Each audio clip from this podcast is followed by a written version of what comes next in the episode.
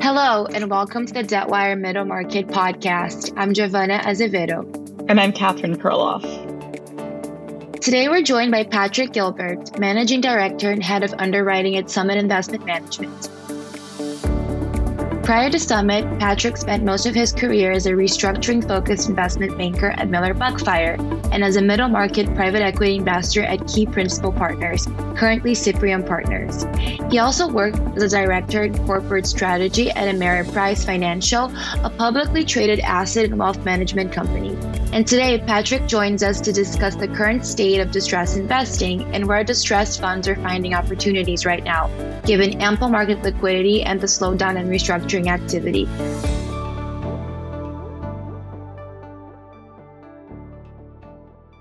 Hi, Patrick. How are you doing today? I'm good. Thanks for having me. I'm, I'm doing well. Great. Thank you so much for joining us. So, just to start out, could you give our listeners some background on Summit Investment Management and the types of investment opportunities that you guys focus on? Yeah, sure. So, so Summit's a distressed debt and special situations firm, and, and really we focus on on two primary credit strategies. You know, our, our first and, and really primary strategy for us is distressed debt purchases, where we're looking to buy existing debt in the secondary market either related to uh, commercial real estate or, or C&I type credits. Um, most of our distressed debt purchases, you know, tend to be senior secured debt, uh, which we're buying directly from commercial re- lenders rather than in the public debt markets. We, also tend to gravitate towards situations where there's hard asset collateral to protect the investment's downside, but there can be exceptions to, to that rule of thumb. Uh, otherwise, we also do opportunistic credit, which, which is really just another way of saying loan originations. Uh, here, our, our, primary strategy is providing financing to middle market and, and, lower middle market businesses in situations where a traditional lender either either can't or won't lend to a situation. Know, th- this is often the case with exit financing. Our typical playbook here is provide a loan which may carry a, a high coupon rate, um, but is limited, in some cases has no prepayment penalty. Uh, in, in, these deals, you know, we probably try to take an equity stake, uh, which often makes up the majority of our, our return dollars you know, sometimes we, we might overlap these strategies. Uh, for example, we might be working with a borrower to buy some of its existing debt at a discount while also extending some some new money capital. Uh, but but generally speaking, these are the primary uh, types of opportunities that we focus on. Great. I guess coming to this pandemic as a distressed investor, and now we're sort of in this period of uh, high growth or at least um, maybe coming out of it but how is the you know current scenario in the market different from what you might have imagined it would have been you know back in march when all of this started yeah, no, look, that, that, that's a great question. I think if, if you would have, you know, gone back to the third week of, of March, uh, and you know, told me that within, you know, 15 or 16 months that public equity markets would be at all time highs, unemployment would be back under six percent, and, and distressed opportunities would be be hard to find. I would I would have told you you're crazy, but you know here here we are.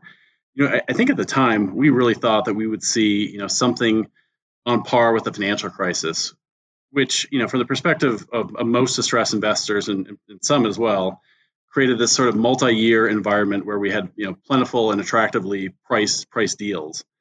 Um, you know, I think well, the drivers were different than the financial crisis. You know, I think it's hard to argue that the, the near-term economic fallout of the COVID nineteen pandemic uh, was in some ways was worse. Right? You had previously successful businesses that were all of a sudden you know generating uh, no revenue and liquidity was drying up very quickly.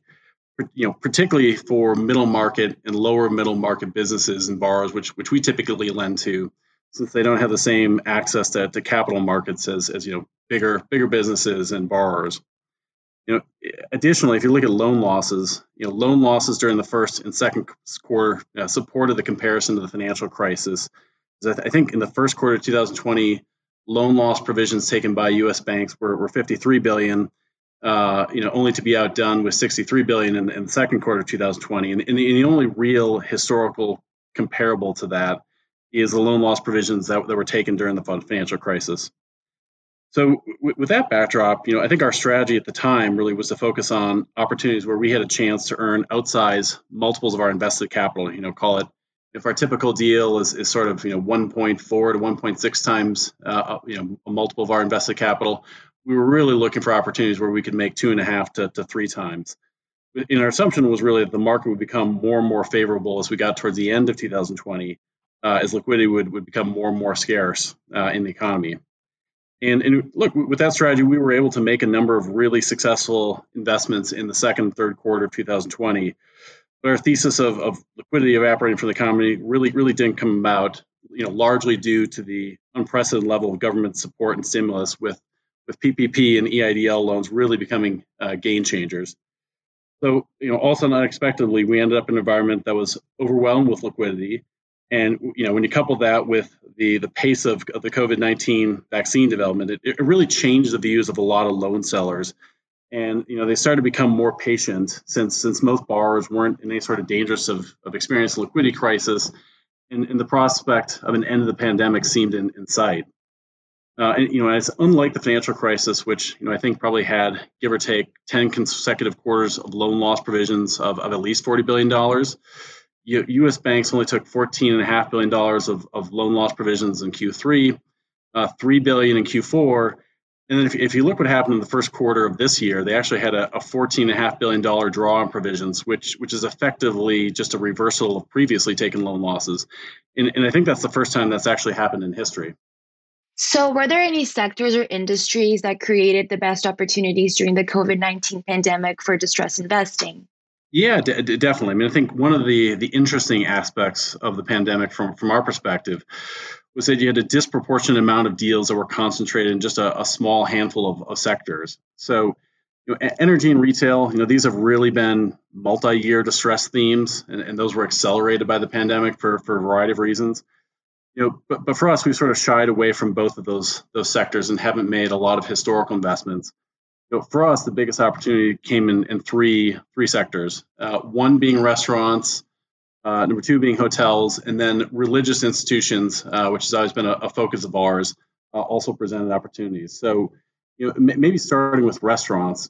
You know, this actually historically the restaurant sector has never really been a focus um, for Summit, and if you kind of go back to you know the way we think about deals and having downside protection uh, you, you, know you really don't have that in in the restaurant sector um, but if you look at, last year i think you know probably a third of the capital that we invested uh, was invested in, in, the restaurant space. And you know, part of that shift was really just the basis at which restaurant debt could be purchased. I mean i think several of the deals that we bought we bought in the range of 10 to 15 cents.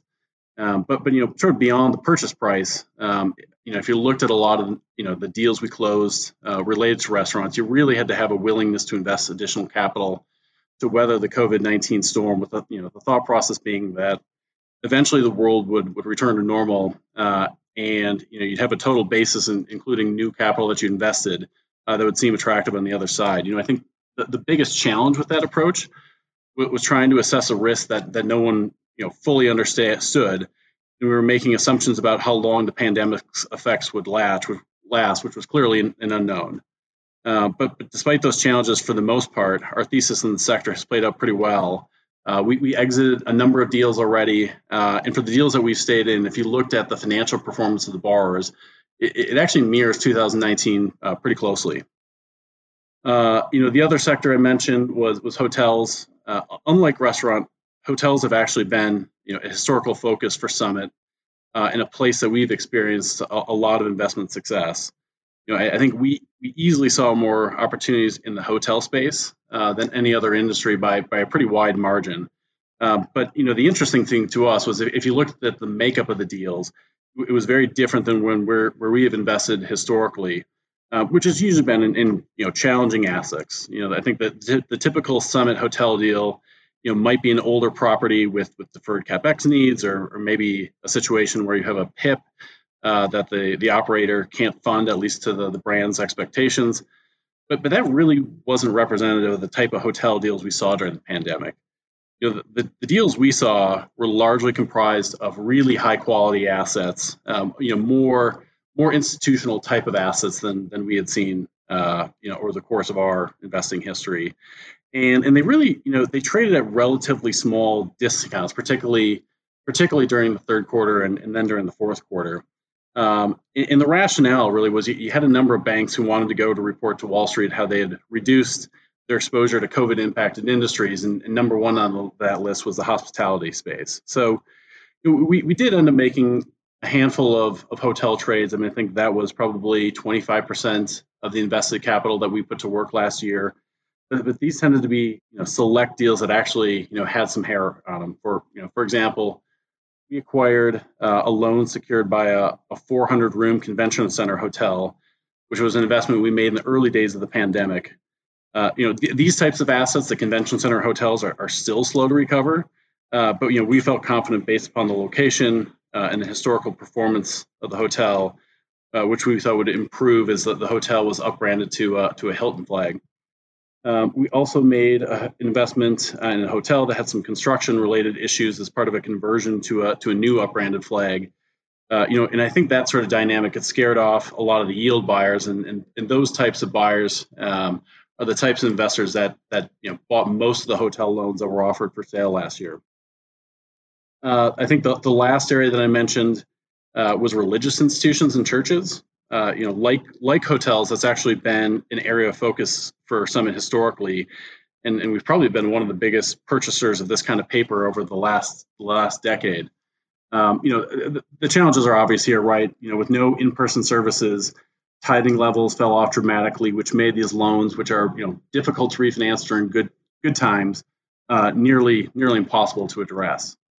Um, you know, other than that, we, we also saw a number of, of dentist, dental practice management or, or dental related deals. We only made one investment in that sector, which was actually a chain of dentist offices and malls. If you can, if you can wrap your mind around that. Um, you know, if you, if you want to talk about something that was a contrarian play in, in a business which was double hit in a way by COVID, both on the mall side and, and obviously just the uh, the fall off in, in people getting dental procedures. Uh, but as it seems, it actually be, ended up being one of our most successful investments uh, during the pandemic. And again, it, it, goes back to what I talked about with restaurants. That, that was really just based on the level at which we could buy the debt.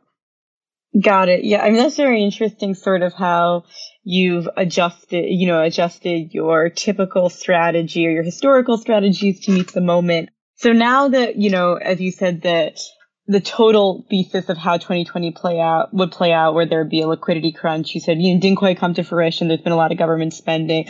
The economy's sort of booming now. You guys are still sort of focused on distress. Um, how has the paradigm shifted again in terms of where you look for opportunities? Are you still kind of focused on those three sectors? I mean, they still probably are coming back slower than other pandemic affected sectors, uh, just because of the profoundness of the impacts, like what you mentioned with the conference center. But, um, yeah, I guess, uh, you know, how, how have your strategy continued to evolve like today, 2021, um, in this environment? Yeah, so so so you know a lot of the things that we did during during 2020 have started to recover, and, and there's not quite as many opportunities. I mean, you're still seeing a little bit in, in the hotel space, um, you know, more so for business travel than than things that are leisure travel related. Um, but but the opportunity you know set has shifted. It, it, it's still you know, I think most of the things that we're seeing at this point um, tend to have some kind of COVID nineteen related overhang, um, but but it's not it's not the same opportunity set that we saw in in 2020. It, it, you know, things that are having a slower recovery. So, you know, j- just to give a couple examples, so we did a deal uh, earlier in the year. Um, it, it, was a company called Aztec Schaefer, uh, which is a business focused on on party party uh, rental and and sort of you know live event um, live event uh, rent rentals. Um, you know those are starting to come back now. You're, you're starting to see uh, more sort of live events and more sort of mass gatherings, but you know it didn't have the same recovery during the first quarter and second quarter. Uh, you know maybe that you saw in, in restaurants as an example. Um, you know another place that we've you know focused on and I think continue to look for deals is in is in the motor coach industry. Um, so, so the motor coach industry is, is, you know, as I've looked at a lot of these COVID impacted industries, I mean, this is probably the most impacted industry that I've seen, right? If, if you think about it, you know, a lot of these operators, which just, you know, tend to be small, they're, they're more sort of mom and pop businesses generally. Um, you know, most of them had little to no revenue during 2020. Um, what else is interesting about that? If you if you look at the rest of the transportation sector, if you look at, at airlines, if you look at rail, you know, there, there was some type of extraordinary governmental support, even sort of beyond PPP loans and sort of um, the, the other government programs that were available to, to most borrowers. So, so a lot of these, a lot of these businesses, you know, really didn't have any revenue and they didn't, uh, they didn't have any sort of extra government support. So we, we've we've done one trade in the space. We've partnered with a group that um, that owns a, a, you know probably call it forty percent of the used motor coach uh, used motor coaches in the country. Uh, and, we continue to look for for opportunities in that sector. I mean, it's again similar to the live events industry. It's starting to come back, uh, but it's just a, a, little bit longer road than than some of the the types of industries that we looked at during 2020. So, following this 180 shift in market conditions, have you found yourself having to become more creative to get deals done given the liquidity situation in the market right now? Yeah, you know, to take the the, the first part of the question, um, you know, the, the, short answer is is yes. We we are trying to find ways to be more creative, but I think, you know, this tends to take you know more the form of how we approach structuring deals as as opposed to some sort of you know wholesale wholesale change in, in strategy you know, the, the, the, biggest challenge right now, and it's really been a challenge probably since, you know, I don't know, call it, call it the fourth quarter of last year, um, you know, is getting lenders to transact, right? Because they, they, you know, you have the prospect of a economy that's rebounding and you have a vaccine rollout that's taking taking hold as the economy reopens. You know, one one deal where we're sort of been able to get around this is, is just going back to the Aztec Schaefer transaction that I mentioned. You know, there you had a large insurance company uh, which was the company's pre-petition lender. I think they were owed about $45 million. Uh, and, and we approached them about buying their debt. Um, you know, they, they saw the same opportunity we did, though, right? Which was, you know, the chance to invest in a business which had a high probability of recovery, um, you know, as with a return to, to pre-pandemic life. So, you know, the workout to this was how we structured the deal. So, uh, you know, we basically basically structured a transaction where the pre-petition lender got a little bit of cash up front, uh, a new note on the same terms uh, as, as, Summit received, and we gave them like a, a 20% equity position uh, alongside Summit, which had a 30% equity position, uh, and then our equity sponsor of the deal, which was a, a company called Arena Events Group, which is a, a UK-based uh, publicly traded uh, event rental business. So you know, it, really that structure got got us over the hump. You know, it gave, it gave enough incentive and the ability to you know let the pre-petition lender enjoy an eventual recovery of the business um, and, and, that's you know again this is just the, the biggest challenge is getting lenders who, who have this you know wait and see mentality kind of over over the hump so that's one way we've got it about around it uh, just with how we structure our transactions you, you know as, as, to the second part of your question which is uh, you know middle market issuers uh, versus larger borrowers you know, I, I, think that you know the challenge for for middle market businesses, right, just generally is, you know, they, they, they tend to have more concentrated customer bases. They don't have the same sort of access to capital markets. They they usually operate um, with with less liquidity, uh, and, and, they, they don't have as experienced management teams. So, you know, for for sort of large cap um, companies, you know, that those that can access the high yield bond market, the leveraged loan market, um, you know, th- I think they've had a lot more sort of ability to weather the storm. Um, that, that hasn't really been the case for, for middle market businesses, although that's been buffered a little bit just in terms of, of you know support they've received from the government. I guess the, the question becomes there is when does the effects of, of that support uh, fall off and do they have enough liquidity uh, you know while the, the economy recovers to kind of get back on normal footing? Just kind of a, a follow up question there. You know, it seems like, you know, as a distressed investor in this period where there's a lot of liquidity, you know, you could kind of have a choice in which you invest in distressed companies, like in sectors you hadn't looked at before, or structure deals differently.